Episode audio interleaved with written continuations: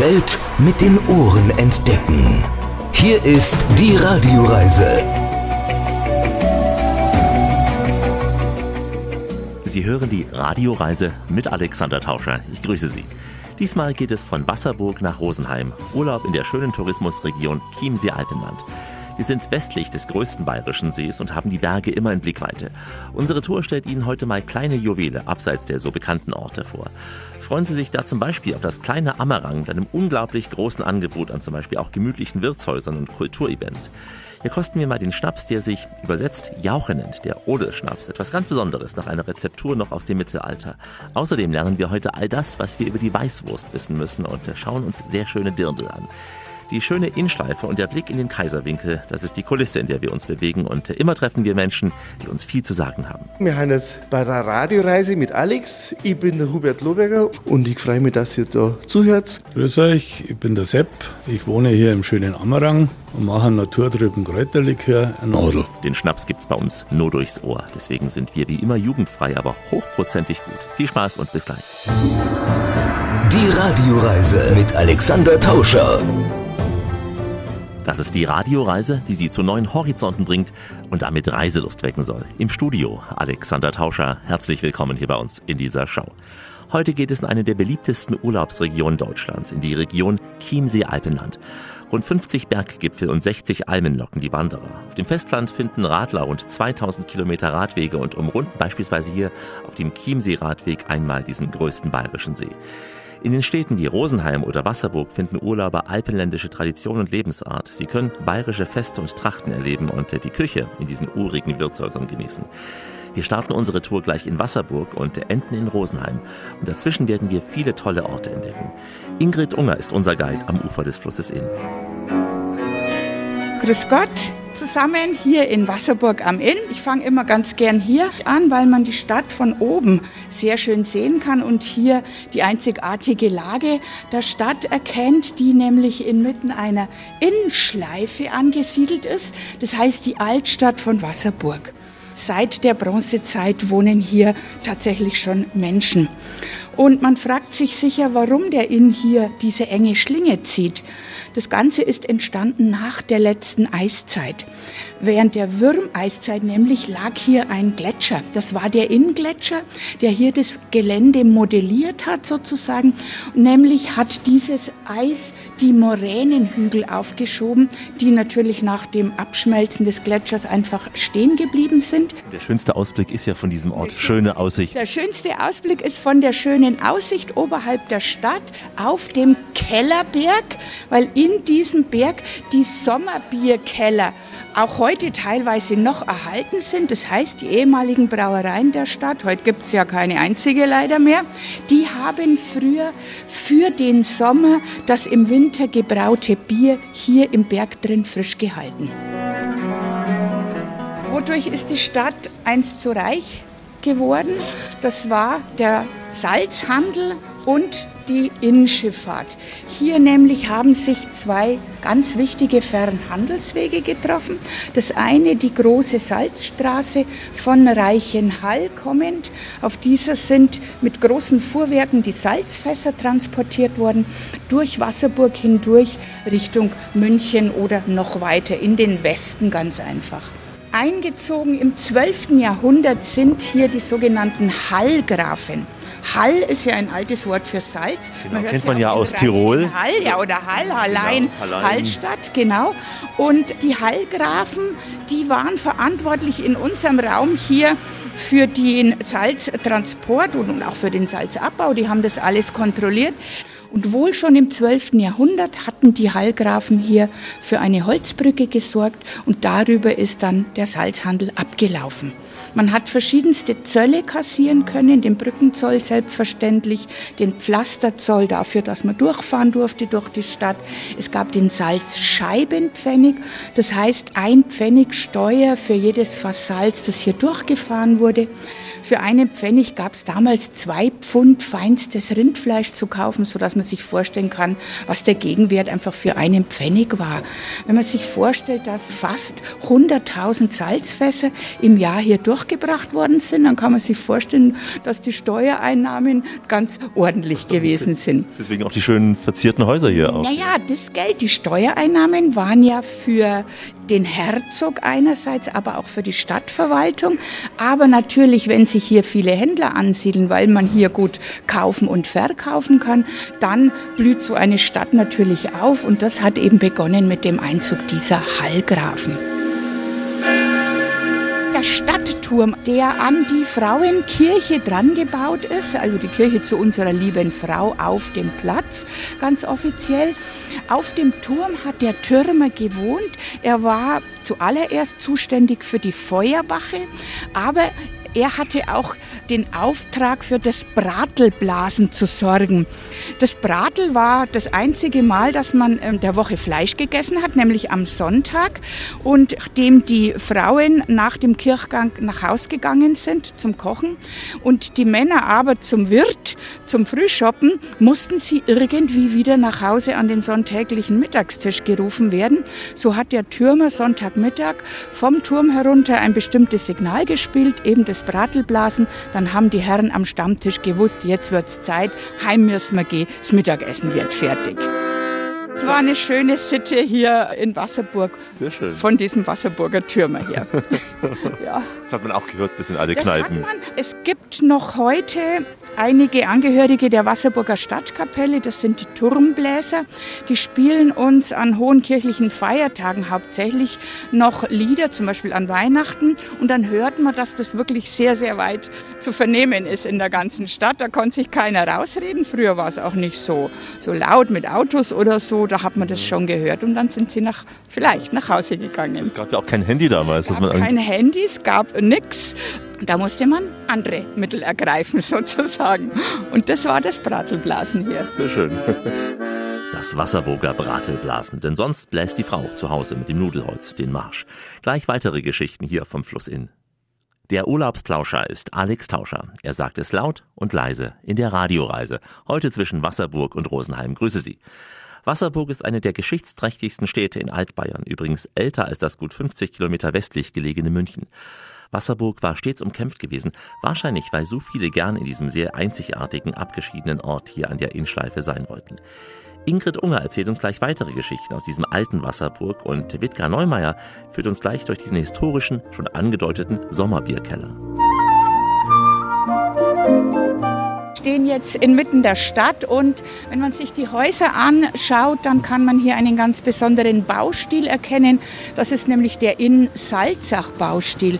Entlang der Flüsse Inn und Salzach hat sich diese Bauweise ja ausgebreitet. Es sind eigentlich alles Handelshäuser. Das sieht man besonders gut an dieser Stelle tatsächlich. Wenn man nämlich hier schaut, hier sind so Bodenbretter unter diesen Laubengängen. Wenn man die aufklappt, dann geht man hier in den Keller hinunter. Das heißt, wenn die Leute hier ihre Sachen eingekauft haben, da mussten die nicht durchs Haus über schmale Treppen ihre schweren Lasten schleppen, sondern sie konnten hier direkt vom Platz aus einlagern in den Keller hinunter. Und genauso gut ging es nach oben. Wir stehen jetzt hier gegenüber vom Rathaus unter den Lauben und das ist ja ein wunderbarer Blick und das ist der zentrale Platz in Wasserburg. Hier ist der Marienplatz auch durch den Marienbrunnen hier zu erkennen. Wo heute Haupteingang des Rathauses ist, in der sogenannten Schrannenhalle. Hier wurde das Getreide sozusagen zwischengelagert. Alle Bäcker mussten ihre Erzeugnisse hierher liefern und im Brothaus, da saß eine unabhängige bestellte Person, der Brothüter nämlich, der für die Bäcker die Waren verkauft hat. Warum hat man das gemacht? Man wollte den Preis ein bisschen kontrollieren. Man hat natürlich das Gewicht kontrolliert und auch die Qualität. Um Mehl zu sparen, nämlich haben die Bäcker manchmal ein bisschen kostenlose Sachen dazu gemischt, zum Beispiel am Sand oder Sägespäne oder Gips oder so, dann kriegt man das Gewicht gut hin und spart trotzdem Mehl zum Backen. Der Bäcker hat eine wunderbare Strafe bekommen.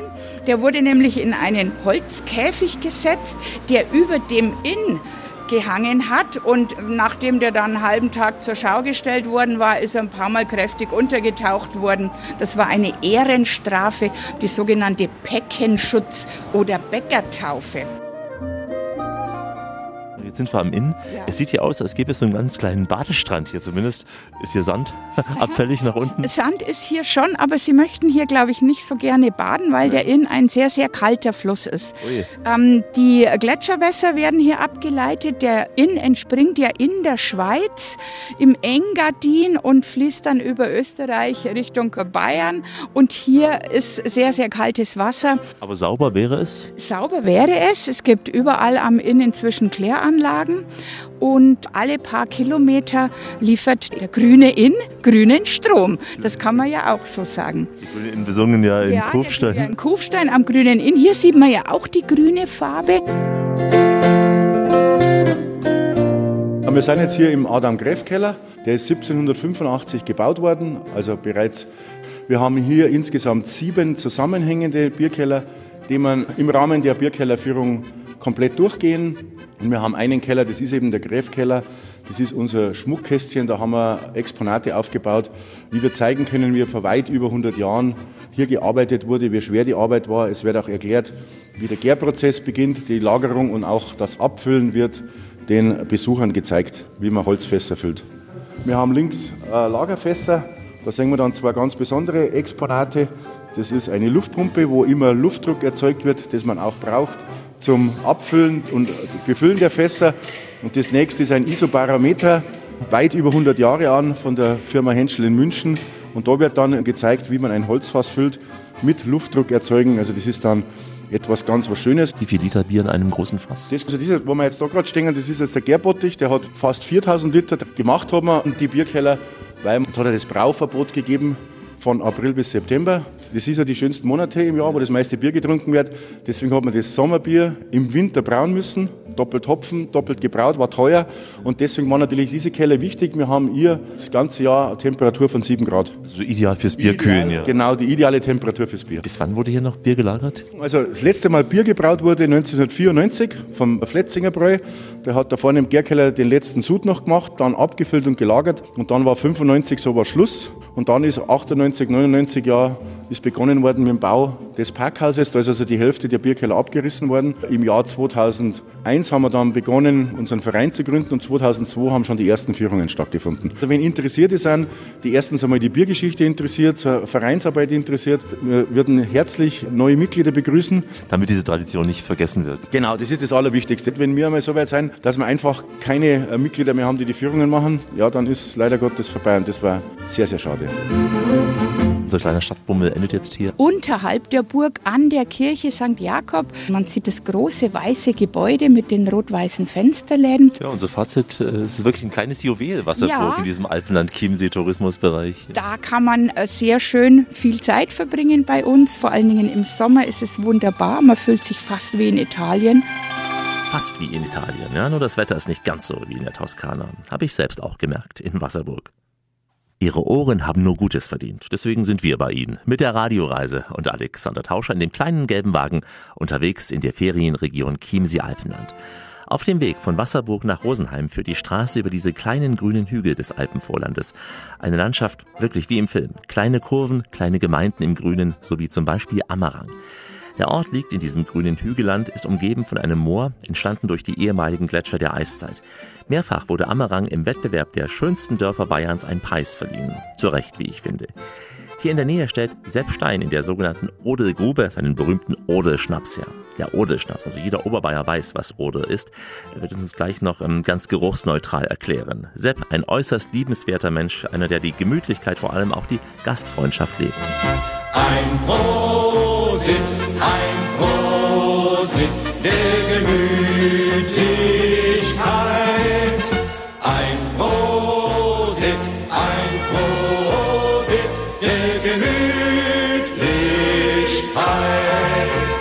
Ist genau das, was neugierig macht. Er schaut so aus, er schmeckt aber nicht so, wie er heißt und er riecht nicht, wie er heißt. Odel würde im Hochdeutschen Jauche heißen.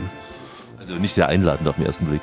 Ja, da haben manche einer hat ein Problem damit, aber der das Problem hat, der kann auch zum Lachen im Keller untergehen, das ist kein Problem.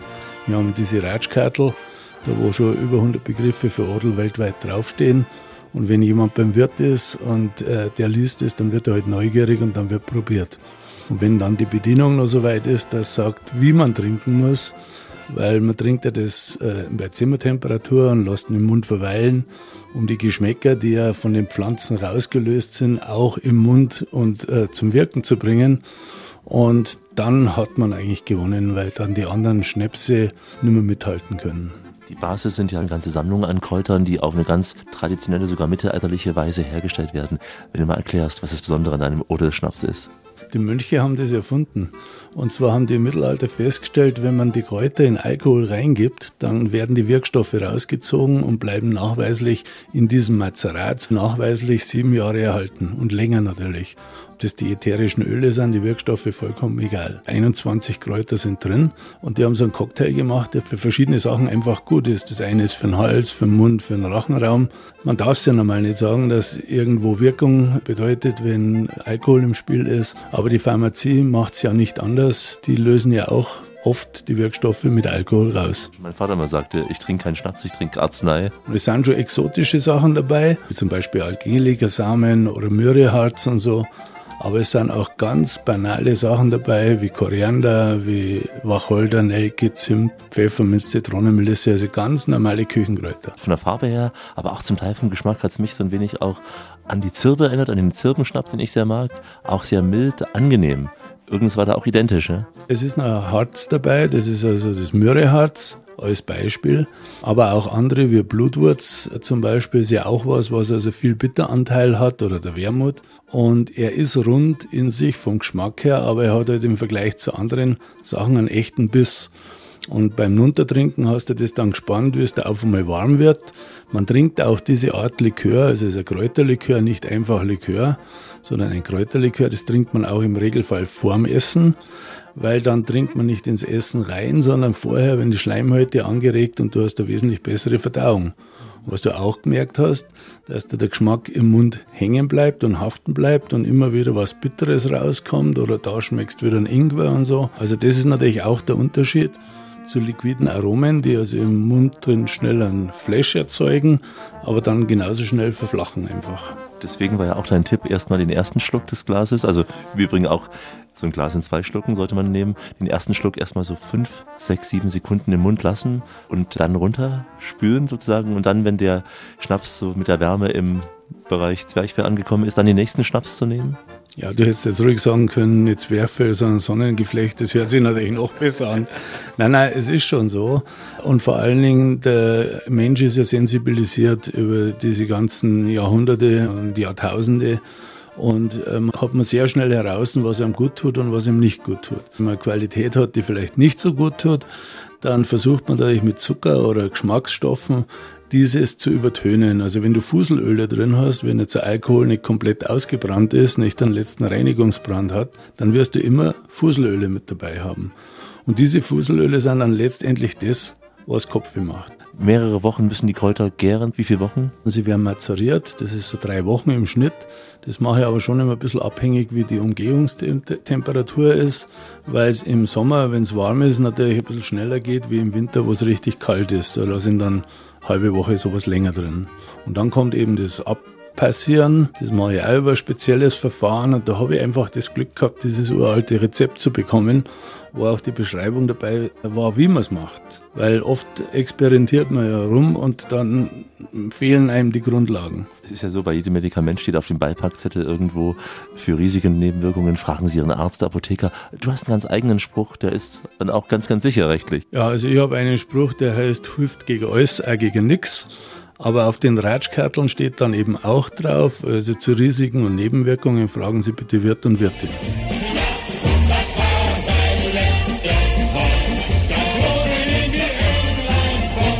Schnaps, das war noch nicht sein letztes Wort. Wir fahren gleich mit Sepp aus seiner Odelgrube in sein geliebtes Ammerang, machen auf dem Weg dahin aber in einem spektakulären Museum halt. Dafür, dass Sie hören, das, was Sie hören, sorgt am Mikrofon Alexander Tauscher hier in der Radioreise in der Tourismusregion Chiemsee-Alpenland. Seit 1990 befindet sich in der kleinen Gemeinde Ammerang eine beeindruckende Sammlung von Automobilikonen, gewachsen von Jahr zu Jahr. Der Unternehmer und Sammler Ernst Freiberger Senior, er ist Ehrenbürger von Ammerang, öffnete diese Sammlung der breiten Öffentlichkeit. Eva Mobile Zeiten, so nennt sich nun diese Ausstellung. Sie zeigt Autos, die ganze Epochen geprägt haben. Es geht los mit der ersten Motorkutsche über die Autos der 20er und 30er Jahre, voriges Jahrhundert wohlgemerkt, bis hin zu den legendären Kleinwagen der 50er Jahre. Dann geht es weiter mit den Klassikern der 70er und 80er bis hin zu Größen wie zum Beispiel Maybach. Also alles, was das Oldtimer begehrte Herz höher schlagen lässt, findet sich hier in dieser Ausstellung in Amerang. Ein weiteres Highlight ist die weltweit größte serienmäßig hergestellte Modelleisenbahn, der Spur 2. Wir lassen jetzt gleich mal die Motoren an und hören den Kulturhistoriker Christoph Stolze. Er ist der Kurator der Ausstellung. Außerdem sprachen wir mit Norbert Haug, früher mal, Sie kennen ihn vielleicht, Motorsportchef bei Mercedes. Die Formel 1-Fans werden sich noch an diesen Namen auf jeden Fall erinnern. Und den Chef der Ausstellung, Markus Stuckmann. Ich hab einen Bub mit einem Automobil, fährt mich überall hin, wo ich will. Ich steig ein voller Stolz und die Tür haare zu, alles andere, das macht schon mein Bub. Man muss kein Oldtimer-Fan sein und man muss auch keinen Führerschein haben, um begeistert zu sein von den mobilen Zeiten. Denn das ist eine Schatzkammer, ein Blick zurück in zwei Jahrhunderte, warum wir so leben, wie wir leben. Es sind wunderbare Autos, sehr originelle, viel unterschiedlicher als heute die Autos auf den Straßen, lauter Gesichter, lauter Antlitze, lauter originelle Persönlichkeiten seit der Erfindung des ersten Autos bis in die Zukunft, wo es von ganz von alleine fährt. Und zugleich wird die Geschichte unseres Lebens, warum wir so schnell geworden sind, warum wir so leben, eingebettet in die Kulturgeschichte von jetzt inzwischen drei Jahrhunderten, 19., 20., 21. und auch in die politische Geschichte. Das heißt, es für alle Leute, die sich für Kultur interessieren, für Geschichte interessieren, auch Eltern und Kinder, vom Opa bis zum Enkel. Es gibt Stoff für unendlich viele Gespräche. Die einen sind in diesen Autos gefahren, die anderen sagen, was, in solchen Autos konnte man fahren. Also das ist eine ganz spannende Geschichte und sie ist sehr, sehr schön gemacht. Mit den allermodernsten Ausstellungsmitteln, mit Videos, mit Audios. Also eine Unterhaltung für alle, die mehr wissen wollen. Und so sind wir doch alle.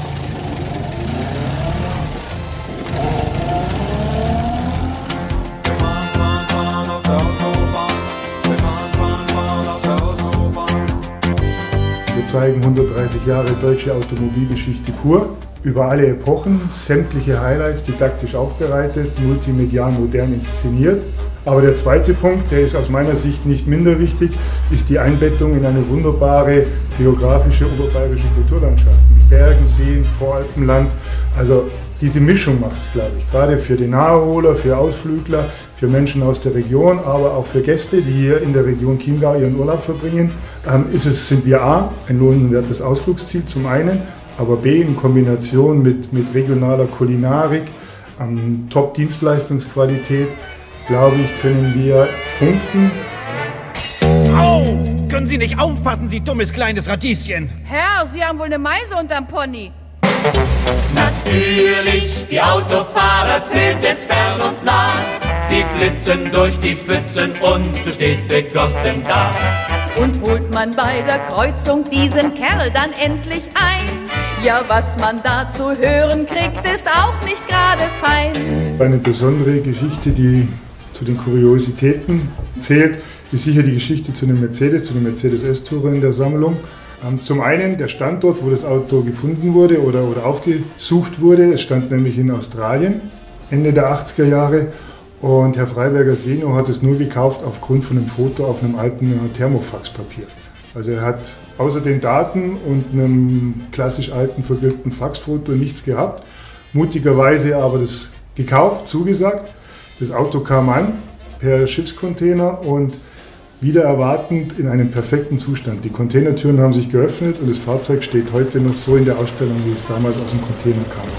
Automobil, schnauf nicht so viel, spring lieber an, dass ich losfahren kann. Automobil. Sei Kavalier, bring mich doch.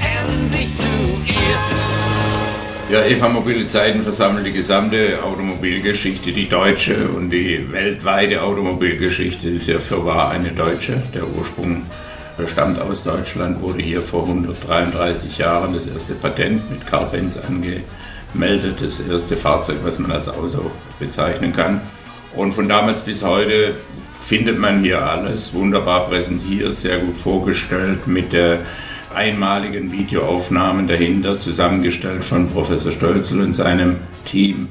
Und ich glaube, das ganze Arrangement, wie die Autos gezeigt werden, in welch gutem Zustand sie sind, wie die Beleuchtung der Fahrzeuge ist, wie sie im wahrsten Sinne des Wortes ins Licht gerückt werden, ist äh, schlicht und ergreifend einmalig. Autofahrer, komm gut heim, fahr nur flott und doch gescheit. Autofahrer, komm gut heim. Ich setze mich mal in mein 50 PS Gefährt und fahre eine kurze Etappe zur nächsten Station dieser Reise hier zwischen Rosenheim und Wasserburg. Wie immer an dieser Stelle. Auf Weiterhören. Die Welt mit den Ohren entdecken. Hier ist die Radioreise mit Alexander Tauscher. Richtet auf eure Lauscher, denn hier spricht der Tauscher, der Alexander, grüßt sie alle miteinander und wünscht auf diese Weise eine schöne Radioreise. Manchmal entdecke ich auf Reisen erst auf den zweiten Blick das Besondere an einem Ort, so wie zum Beispiel in Ammerang. An sich war ich nur für ein Gespräch mit Sepp Stein verabredet und äh, steuerte auf seinen Feinkostladen zu. Bei einer kleinen gemütlichen Brotzeit mit selbstgemachten Aufstrichen und leckeren Würsten, da schwärmte er immer mehr von Ammerang. Sepp, der Sohn einer Hoteliersfamilie, erzählte unter anderem vom Haus seiner Eltern, von der Zeit, als er und seine Renate Anfang der 80er Jahre die Sommerfrische hier übernahmen. Und Sepp zeigte mir ganz urige Wirtshäuser und den Feinkostpoldel seiner geliebten Renate. Dieser Feinkostladen, das macht meine Frau. Und die hängt da eine Energie rein, hat tolle Sachen zusammengetragen, produziert auch selbst viel, ob es das Marmeladen, Aufstriche und so weiter sind. Und das ist auch aus einer Erblast entstanden. War früher ein ganz normales Edeka-Geschäft, wie es halt überall in die Orte drin war. Und die gehen halt immer mehr auf die grüne Wiese und dann ist da auch existenziell immer schlechter geworden, war nicht mehr vermietbar. Und was das Schlimme war, dass auch für den Ort Amarang unansehnlich war. Weiß, große Schaufenster, dann nichts drinnen und so weiter. Und dann hat sie einen Plan erarbeitet und äh, Beutel feine Kost am Dorfbach ist er das. Er hat einen Plan erarbeitet, wie könnten wir das machen, dass das bei unserem schönen Dorf ganz was Besonderes wird. Und das hat es richtig gut zusammenbekommen. Ich bin jetzt ja durch Zufall hier in Amarant auf der Reise zwischen Wasserburg und Rosenheim. Ein ganz besonderer Ort, wie ich jetzt auch schon mitbekommen habe, aber wie du auch lebst und mir auch gezeigt hast. Ein Ort mit einer ganz, ganz intakten Infrastruktur von Gastwirtschaften, von kleinen Dorfläden, auch ein sehr enges Beisammensein. Also wir sind alle glücklich, hier in unserer kleinen Ammeranger Welt zu leben. Wir haben Sachen gemacht, die also komplett gewerbefremd waren und trotzdem haben alle an einem Strang gezogen. Ich möchte als Beispiel nur unser legendäres Dorffest sagen. Und wir haben es fertiggebracht, nur aus Eigenkraft, ohne bezahlte Kräfte, mit 500 Mitarbeitern. Haben wir an einem Tag 40.000 Besucher nach Amarang gebracht. 32 Bands haben auf 10 Bühnen gespielt, den ganzen Tag über. Dann haben wir ein Varieté-Festival gemacht.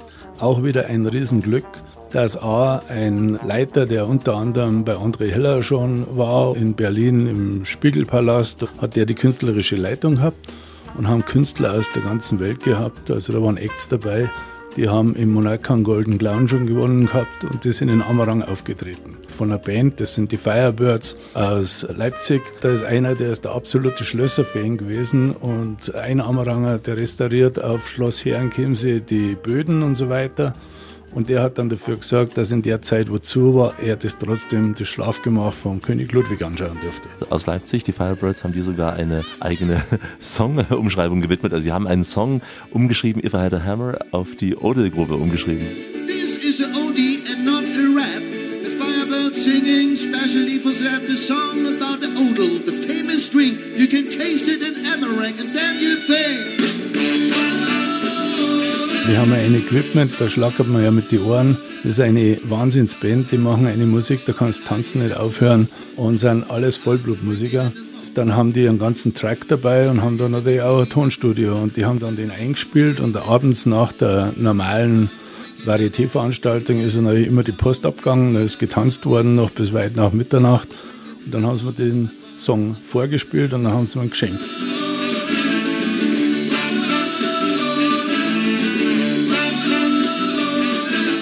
Wir waren dann mit dem Gewerbeverein Firebirds 20 Jahre, sind wir mit dem Bus nach Leipzig gefahren und da war das ein Fest, das war der Wahnsinn. Da waren dann Sachen da wie Gus Bacchus war da oder die letzten zwei Überlebenden von Bill Haley and the Comets oder die Wanda Jackson, die mit, was weiß ich, 83 Jahren oder was auf die Bühne geführt worden ist.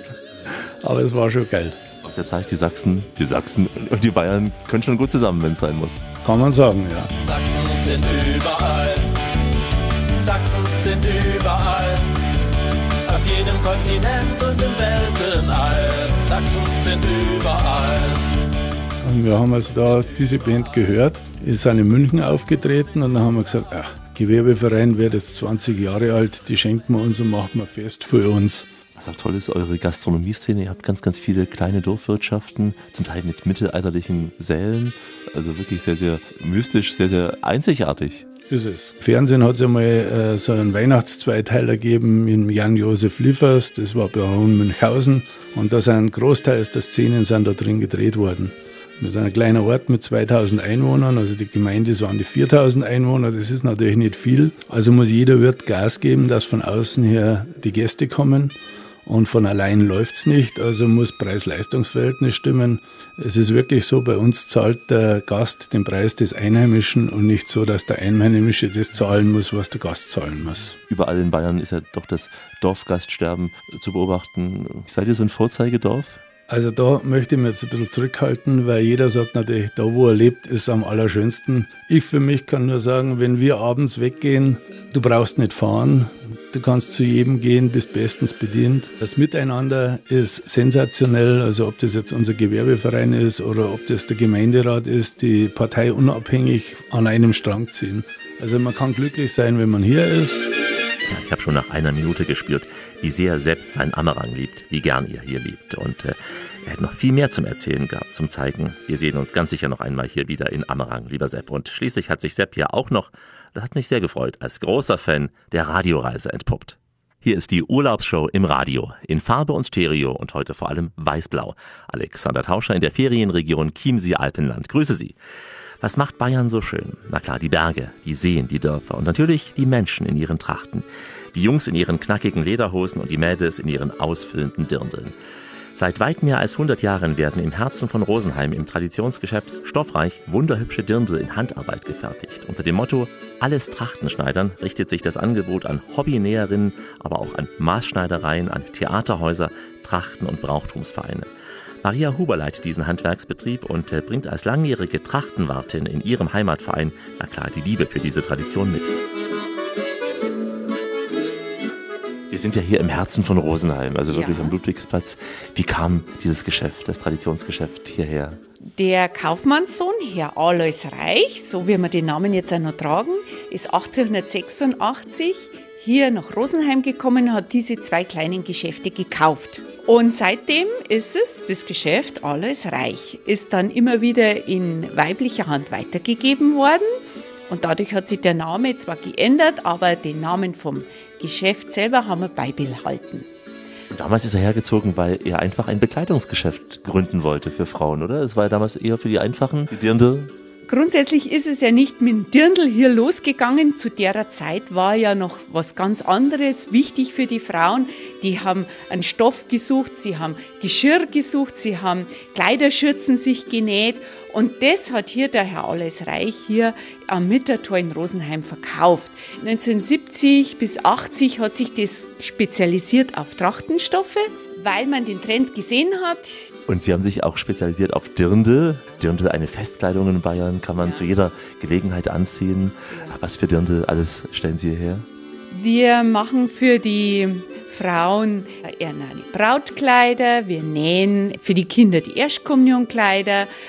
Dirndl so, wie es sich der Kunde wünscht. Sie können sich hier bei uns die Stoffe aussuchen. Wir beraten Sie dazu, dass Sie sich individuell äh, was aussuchen, was Ihnen farblich passt. Es gibt auch Spencer, Dreiteiler mit Rock und Schürze. Es werden auch viele Trachten genäht, was die Vereine tragen. Wir bedienen auch den Herrn dazu. Er kann eine Herrenweste dazu bekommen. Vor allen Dingen die Bräute wünschen sich das, dass entweder aus dem Schürzenstoff oder aus dem Oberteilstoff die Herren dann das Leibe oder die Weste dazu bekommen. Das, was die Frau als Dirndl trägt, ist dann der Herr das als Weste trägt, den gleichen Genau. Stoff. Genau, damit sich halt das Zusammengehörigkeitsgefühl noch größer wird. Also wenn man schon nähen lässt, kann man sich ja in der Richtung das individuell zusammensuchen. Das nennt sich Gelee. Ja, wir nennen das Gelee. Ein schöner Name, klingt natürlich gleich Sehr wie- bon vivant. Unser Leitspruch ist auch, ein schönes Kleid macht eine schöne Seele. Dann fühlt man sich ja gleich viel wohler. Sie haben jetzt ja auch ein violettes Ja. Dirndl hier, Ja. aber in Schattierungen verschiedenes Violett. verschiedene Lila-Töne, ja. Im Moment ist Trend, Ton in Ton, die Dirndl zu gestalten. Dass man jetzt zum Beispiel einen Blauton in verschiedenen Hellblau, Mittelblau und Dunkelblau in Oberteil, Rock und Schürze unterschiedlich verarbeitet. Ist aber sehr stark von der Mode abhängig. Gell? Vor Jahren war es je bunter, umso schöner. Da war grün, rot, blau, alles gemischt und auch die Schürzen sehr bunt. Also das Dirndl ist schon der Mode unterworfen. Die Lederhose? Mm, Also die Herren tun sich da ein bisschen leichter, weil Schiene Lederhosen kann man ja immer tragen, ist der Mode nicht so unterworfen.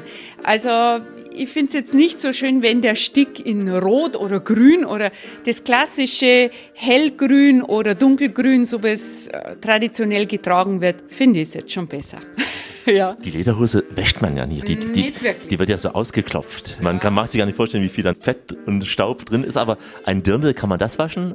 Im Gegensatz Ja, zur Lederhose? Ja, ja, ja, das ist schon wichtig. Also unsere Waschdirndl kann man natürlich ganz normal in der Waschmaschine waschen.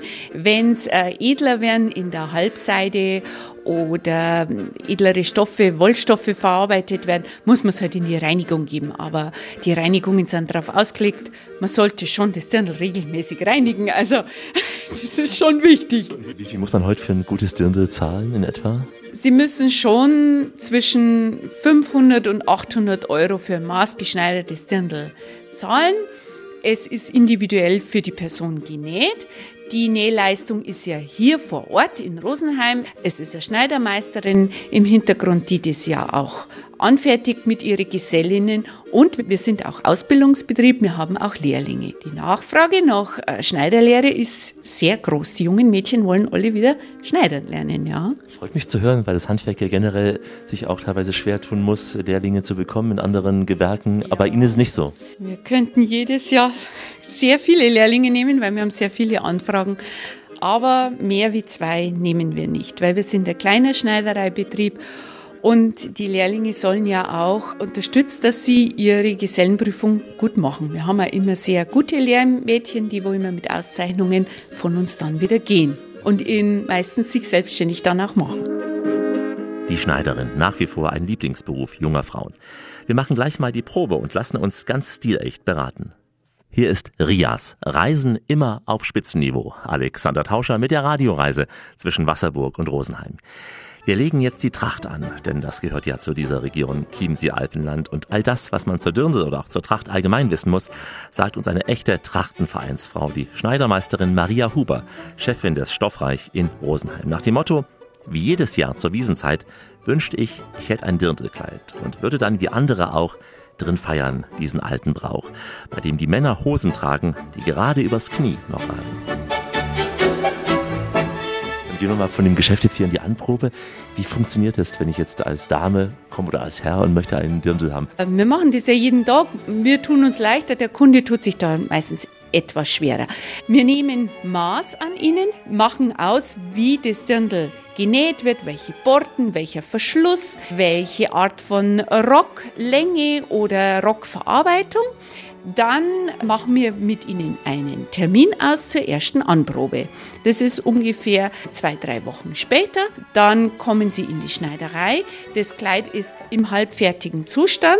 Sie müssen das dann probieren, die Kundin, und wird dann abgesteckt genau nach ihren Figur. Man kann zu dem Zeitpunkt dann noch Kleinigkeiten ausmachen, ob man noch irgendwelche Rüschen oder wie man es für die Kundschaft vorteilhaft gestaltet, weil es ist ja ein tailliertes Kleid mit der Oberteillänge, Rocklänge. Ein langes Kleid wirkt länger, ein kürzeres, kann aber bei einer stärkeren Person oft mehr Vorteil bringen, als wenn es zu lang ist. Ein runder Ausschnitt macht die Oberweite eher etwas kleiner, ein eckiger Ausschnitt wirkt eher für die Oberweite etwas voluminöser. Also man kann mit solchen Akzenten vieles bewirken an der Figur. Okay. Gut zu wissen. Ne? Genau.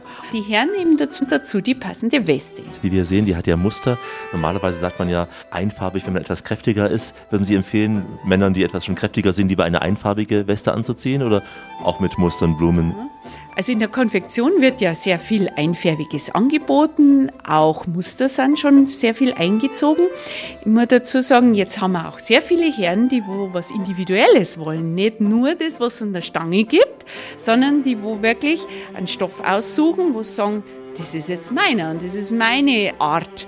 Die Herren haben ja meistens nur die Möglichkeit, in der Weste ein bisschen Farbe zu zeigen, weil Sakko oder Hosen ist ja immer klassisch das Gleiche. Die bleibt schwarz, ja. Die bleibt schwarz, Anthrazit oder dunkelgrün oder so in der Art. Und es gibt natürlich auch Herren, die natürlich die Größe von der Stange nicht unbedingt tragen können. Wenn er mehr Bauchfülle da ist. Auch bei Anzügen, es geht bis zu 54, 56 Ja, irgendwann. Dann ist Schluss. Dann ist Schluss. Ja, ist Schluss, genau. weiß, ne? Oder wir haben auch sehr viele große Männer, die 1,90 Meter oder noch größer sind, die tun sich auch schwer. Lang und groß ist auch schwierig, etwas zu bekommen. Und äh, zieht man dazu noch einen Schlips an oder eine Fliege oder am besten gar nichts, nur ein Hemd, ein offenes? Also wenn es als Brautpaar oder so gedacht ist, da haben sie ja das Leibe mit einer schwarzen Hose, da kann man natürlich schon noch eine Krawatte oder so tragen. Gell? Aber wenn sie es zur Lederhosen tragen, na, eigentlich nicht, oder? Ist da eine Krawatte oder Fliege dabei? Also nur bei den Vereinen, halt, die haben eher eine Krawattel, was sie halt vom Trachtenverein haben, dann dran. Aber die haben ja auch nicht ein buntes Leibe an, sondern die haben das Mischbäckerleibe. Also, also es hat alles schon seine Vorschrift. Alles mischen geht auch nicht. Schneiderhandwerk. Es gibt ja auch die Oktoberfestbesucher, die dann für ein Wochenende nach München gehen und sich dann irgendwo einen Dirndl für 100 Euro kaufen, die Burschen der Lederhosen für 100 Euro. Das hat nicht diesen Wert natürlich. Wie sehen Sie das?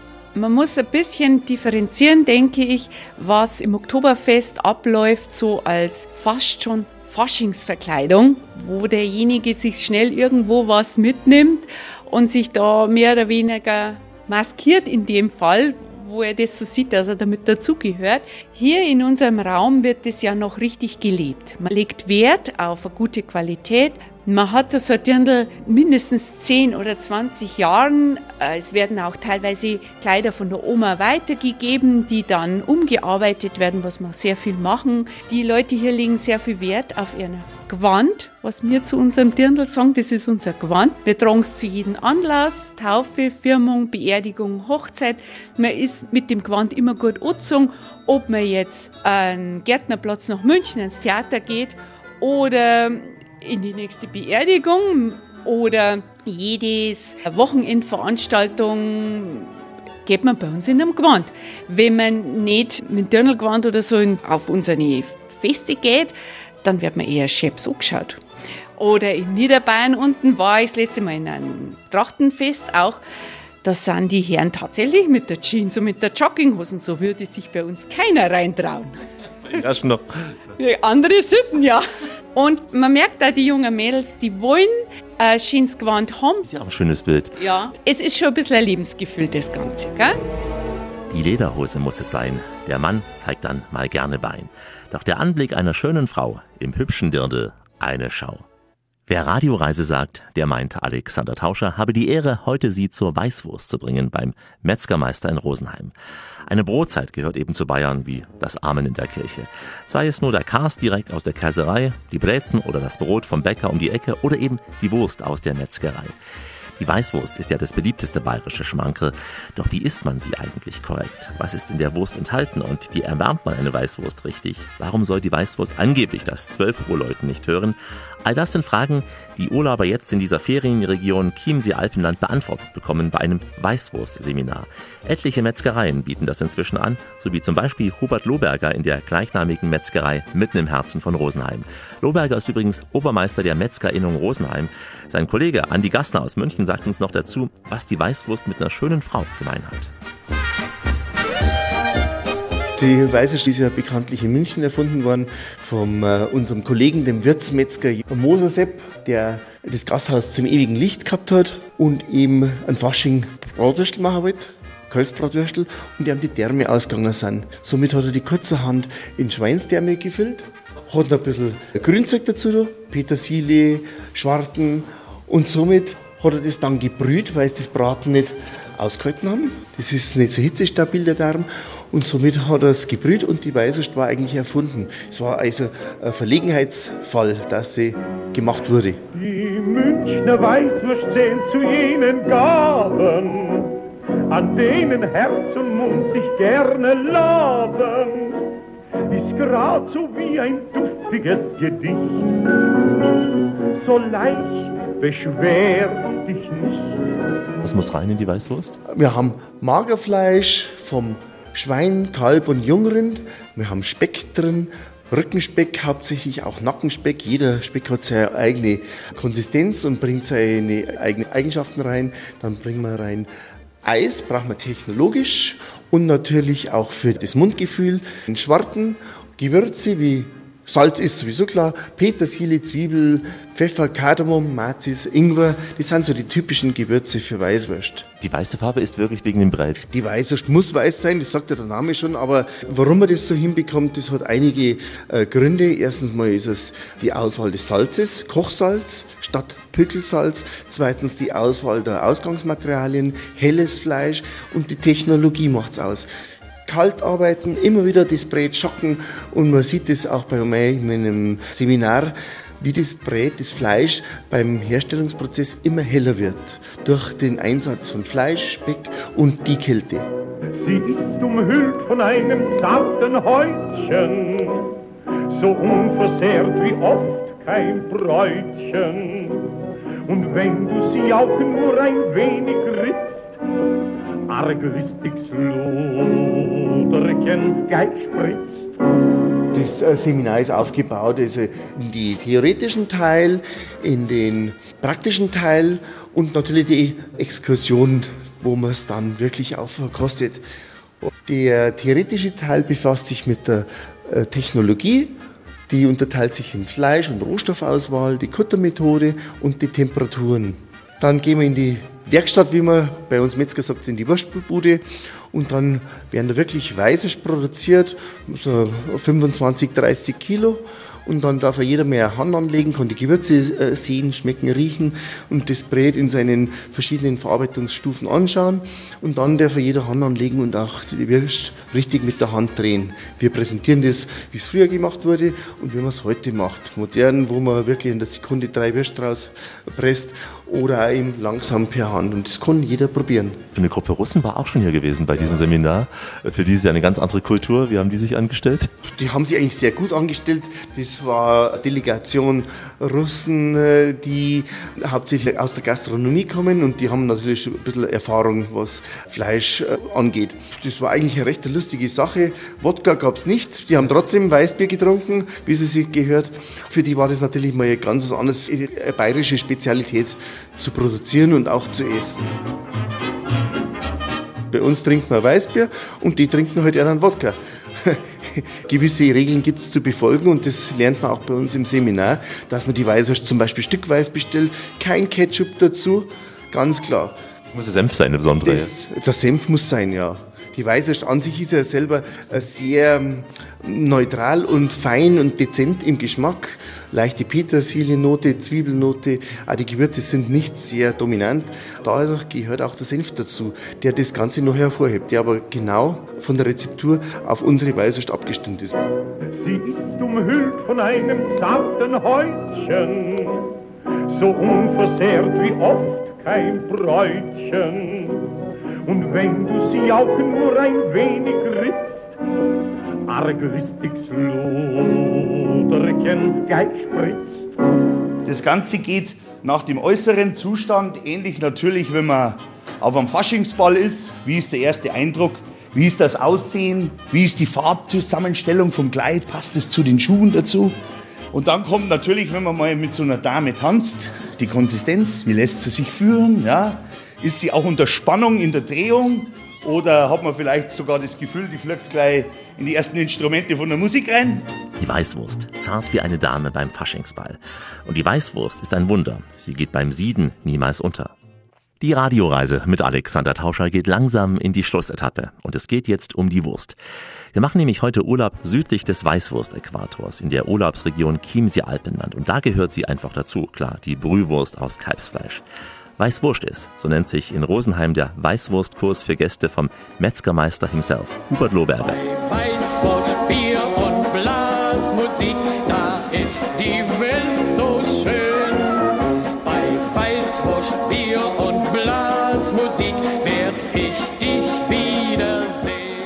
Wir brühen unsere Weißwurst mit exakt 72 Grad. Zu Hause wird sie dann nochmal heiß gemacht. Bei ca. 80 Grad wird sie ungefähr 15 Minuten gebrüht, gezogen in diesem Wasser. Die Weißwurst geht nicht unter. Sie sollte so locker sein, dass sie immer aufschwimmt. Als Schwimmreifen kann man es trotzdem nicht verwenden.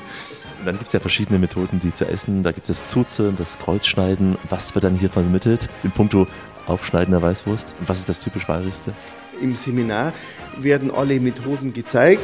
Das Zuseln, das Schälen oder die Königsdisziplin äh, Kreuz- und Querschnitt. Das mal erklären, Zuzeln heißt? Ja, die Weißwurst sollte äh, grundsätzlich eine Konsistenz haben, dass es brät aus der ganzen Wurstpelle herausgezogen werden kann. Und zwar vorsichtig mit den Zähnen, mit, de, mit den Lippen zusammenpressen und rausziehen aus dem Darm. So locker sollte sie sein.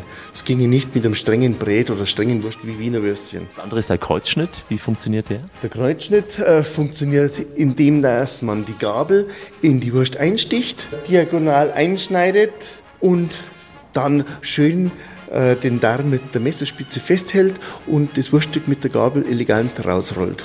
Ich glaube, das ist auch am schwierigsten für die Gäste, das richtige Aufschneidet. Wo dann manche denken, ja, eine Wurst esse ich ja wie eine Bratwurst oder eine Bockwurst. Man sollte sich nicht unbedingt in die Nase stechen mit dem Messer, aber wir haben ja normale Haushaltsmesser, also das ist kein Problem. Und es ist nicht verboten, die Weißwurst auch mit der Hand zu essen.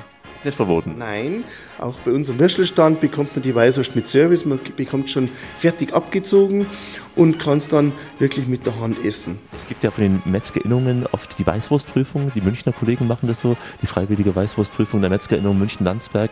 Gibt es ja auch sowas in Rosenheim? In Rosenheim haben wir das nicht, aber wir unterziehen uns natürlich ständig einer Kontrolle oder senden sie ein äh, zur Prüfung, dass auch äh, die Qualität stimmt und wir auch unsere Sicherheit haben, dass wir mit der Rezeptur immer wieder richtig liegen. Früher haben wir gesagt, das 12 Uhr Leuten soll es nicht erleben. Das ist natürlich heute ganz anders. Der Ursprung kommt aus der Hygiene raus, äh, dass die Ware einfach nicht so lange kühl gehalten werden konnte oder gelagert werden konnte.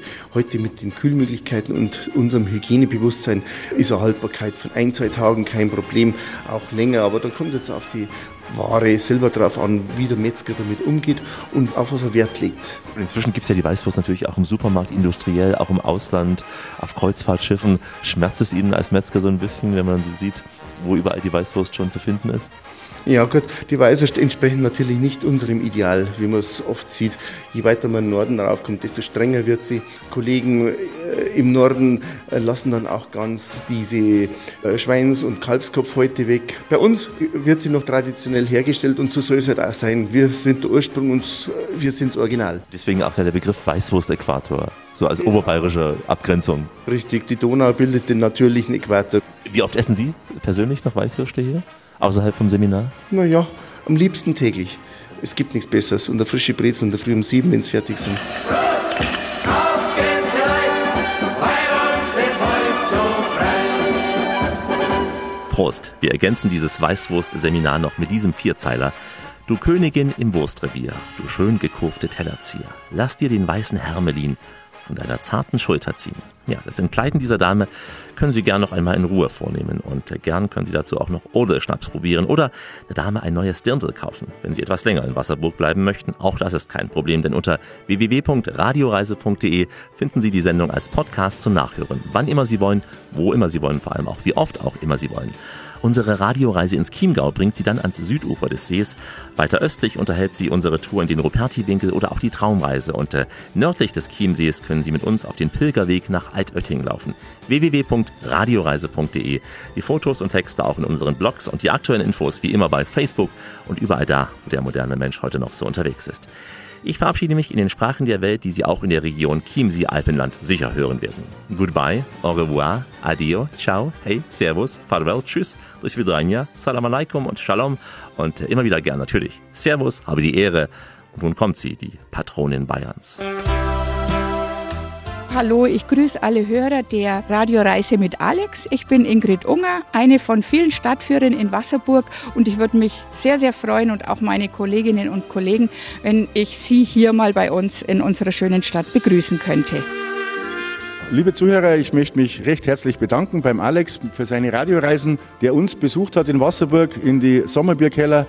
Ich hoffe, dass wir Sie mal auch begrüßen dürfen. Das war die Radioreise mit dem Alex. Und ich bin der Sepp und ich bedanke mich fürs Zuhören und ich hoffe, dass ich möglichst viele von euch bei uns in Amarang sehe. Mein Name ist Maria Huber und bin Geschäftsleitung von Stofffrei. Das war es jetzt aus dem Schnittreich mit Hubert und Alex. Ich hoffe, ihr habt da ein bisschen äh, Informationen über die Weiserstraße holen können. Da hat es mich gefreut, wenn ihr es sagt. Viel Spaß und einen schönen Tag.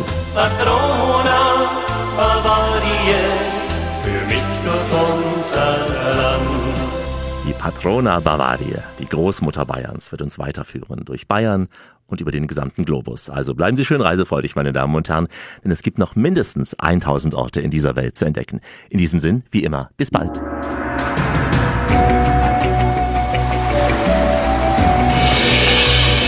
Wenn du es spürst, machen wir alles richtig. Die Radioreise mit Alexander Tauscher. Welt mit den Ohren entdecken.